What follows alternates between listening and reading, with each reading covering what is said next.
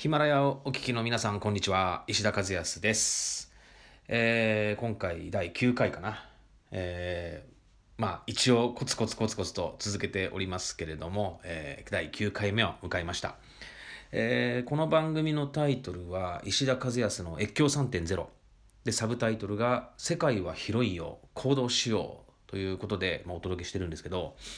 えーこのわ僕の新刊「行動できない自分を勝手に変えてしまうすごい方法」という、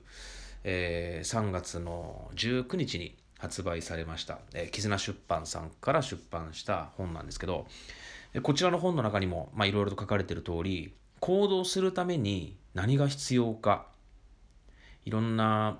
まあ、要素いろんなことが必要になってくるんですけど僕が思うにはまず、えー前提を疑うこと。これはまあ僕ら日本人の常識とか、えー大前提、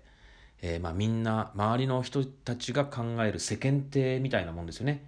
世間体とかこの常識そういったものをちょっと一回疑ってみようっていうところからまあ始まります。でなんでかというと、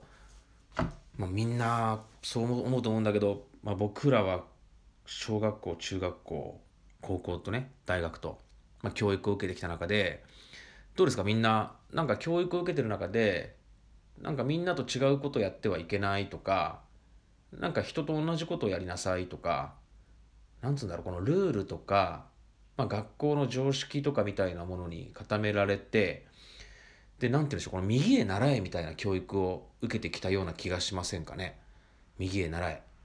これはあのー日本の戦後教育、えーまあ、バブル絶頂期を迎えるまでのこの高度経済成長の中で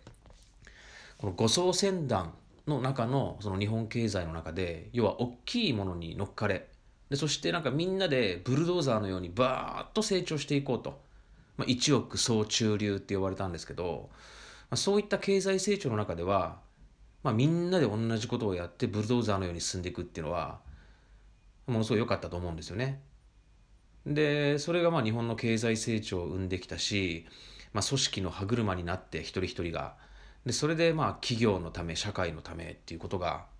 まあ行われてきたわけですけどこれからどうですか？そういったやり方そういった教育っていうのがこれはもう僕はもう成り立たないと思っていて。でねこれは世界を見るとやっぱりどんどんどんどんそのまあ強烈な個性を持っているものっていうのが頭角を現してきてるわけですよ。日本国内でもまあそういう人たちがまあ先頭を切って大成功を収めているっていうのが、まあ、なんとなく感じられるかなと思うんですけどこれね何かというとこれからフラット化する世界なんですよね。これねもともとこの番組のタイトルは石田和康の「フラット化する世界」というタイトルでいこうかなと思ったんですけどフラット化する世界という言葉がやっぱりまだまだなかなか「ん?」っていうなんかこのクエスチョンマークがついちゃう、えーフラット化する世界という言葉の意味そのものがやっぱりほとんどの方々に知られてない。まあそれで、まあ、世界は広いよ行動しようっていうタイトルにしたんですけどね。でフラット化する世界って何なのかっていうとこれはトーマス・フリードマンっていう方が書いた「フラット化する世界」そういう本があるんですよね。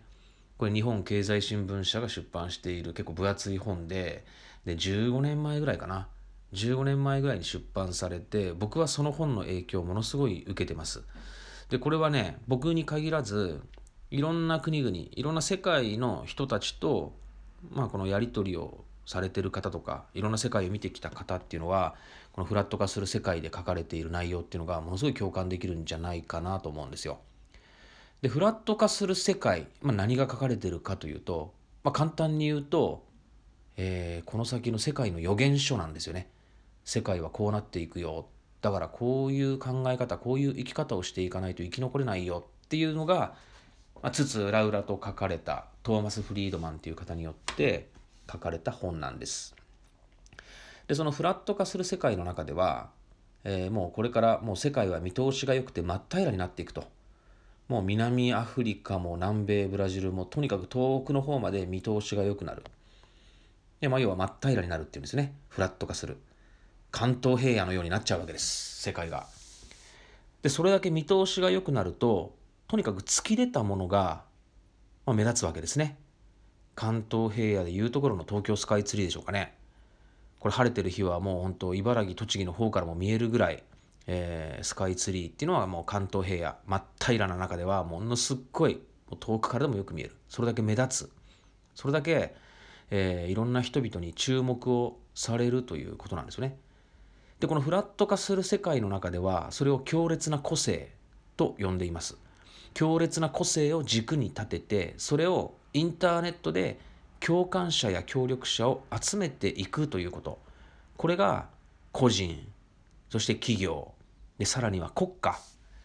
そういった集合体が生き残っていく、えー、術であると。フラット化する世界の中ではそう書かれています。ということはもうこれからは強烈な個性が必要なんですね誰でも会社でも国家でも。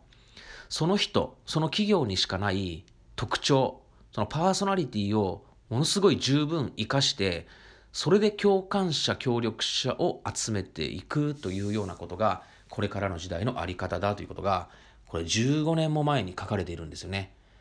で僕はその時に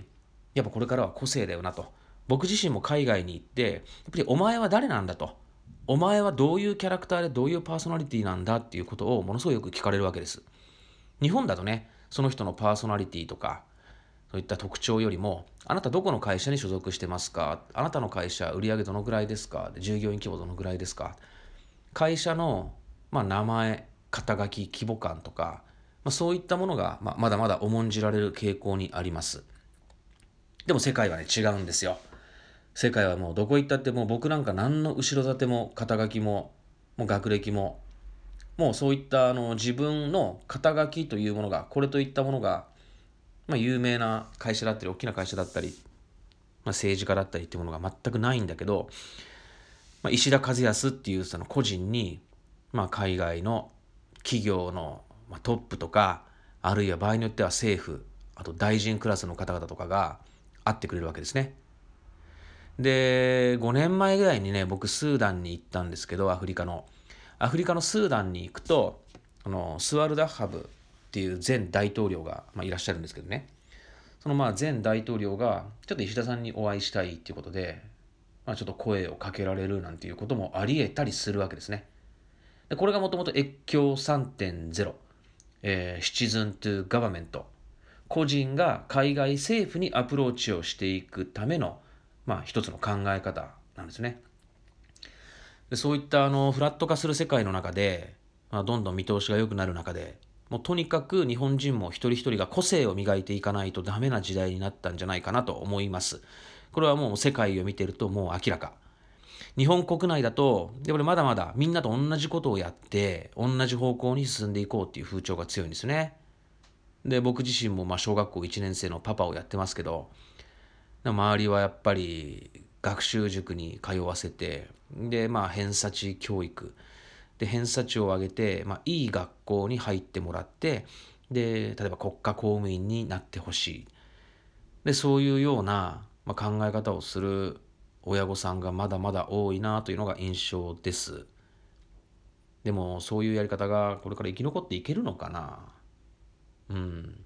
いろいろねウェブの記事を読んでると今霞が関の国家公務員が、まあ、過労死寸前で何で過労死寸前でそんだけ働いてるのかっていうと国会答弁の原稿作りいろんな各省庁があの国会議員がま国会で質問されたことを答える原稿を、まあ、官僚たちが書いてるっていう話なんですよ。これそういう、まあ、ニュース記事が出てきますけどね検索すると。いやそもそも国会答弁って何なんだっていう話になるんですよ。だって国会で何かを質問されてでその質問に対する答えっていうのがその場で出てこないわけでしょ。でそれを次の日に持ち込んで、まあ、次の日までに早急にその官僚に自分の答弁の原稿を書かせる、まあ、そんなことが起きてるわけですね。でも日本のやり方そのものいろんな企業も国家も学校もそうですけど、まあ、これまでやってきたいろんなルール常識そういったものがおかしいなと思うことがたくさんあるんです。世界を見渡すと。世界と比べて日本を見るとね。